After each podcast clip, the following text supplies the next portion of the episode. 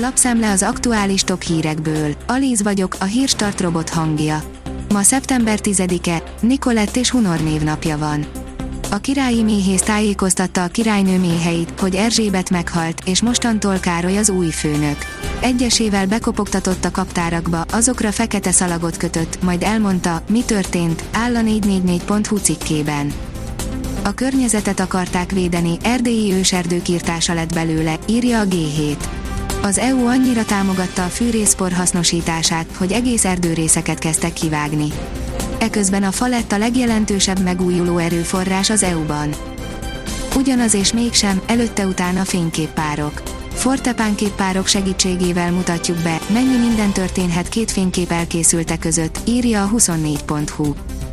Nyugdíjemelés rendkívüli korrekciós javaslat a kormány előtt. A demokratikus koalíció azt követeli, hogy a kormány hozza előre a novemberi nyugdíjemelést, számolt be az MTI. Egy nyugdíjszakértő viszont figyelmeztetett, hogy a novemberi 1,8%-os nyugdíjkorrekció kevés lehet, áll a napi.hu cikkében. Nyugaton a diákok ezt szedik, hogy jól teljesítsenek a vizsgákon. Egyre több diák használ valamilyen teljesítményfokozó szert azért, hogy jobban teljesítsen a vizsgákon. Az úgynevezett okos drogok fokozzák a szellemi teljesítményt, áll a növekedés cikkében. Újabb autógyárat hoznának Magyarországra.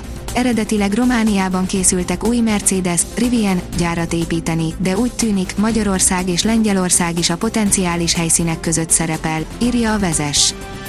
Magyarország diktatúra, összegyűlt köcsén Orbán Viktort hallgatni a Fideszes elit, egy tüntető leüvöltötte a fejüket. A miniszterelnök irányt mutat az övéinek. Érkezése előtt volt egy kis balhé is, sokáig egy tüntető kiabált a fideszesekkel, aztán megjelent Szabó Bálint, aki a kocsiával elállt a Pintér Sándor útját, írja a népszava. A portfólió szerint kiszivárgott, megvan a döntés, komoly lépésre szánja magát az EKB. Az Európai Központi Bank úgy döntött, hogy október elején tárgyalásokat kezd mérlegének szűkítéséről, ami növeli a nyomást a déleurópai kormányok amúgy is feszített költségvetésére írja a Financial Times.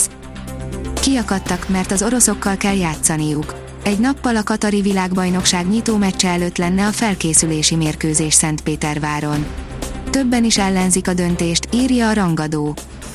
Bokros Lajos, a kormány a recessziótól való félelmében elengedi az inflációt.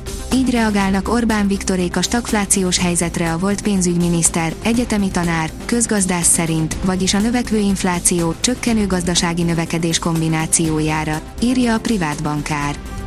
A startlap vásárlás szerint energiaválság, Orbán Viktor nagy ígéretet tett a magyaroknak úgy néz ki, a magyar miniszterelnök 19-re húz lapot, könnyítenének a lakóközösségeken, szigorítják az állami intézményeknél a gázfogyasztást, olcsóbbak lehetnek az ingatlanok, mutatunk egy remek rezsikalkulátort.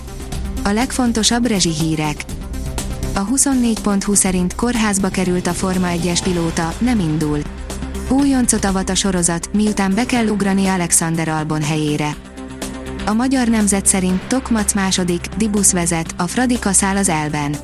Nem maradt nemzetközi vízhang nélkül a Ferencváros győztes rajtja. A kiderül írja, egyelőre csak átmeneti a hűvösebb idő.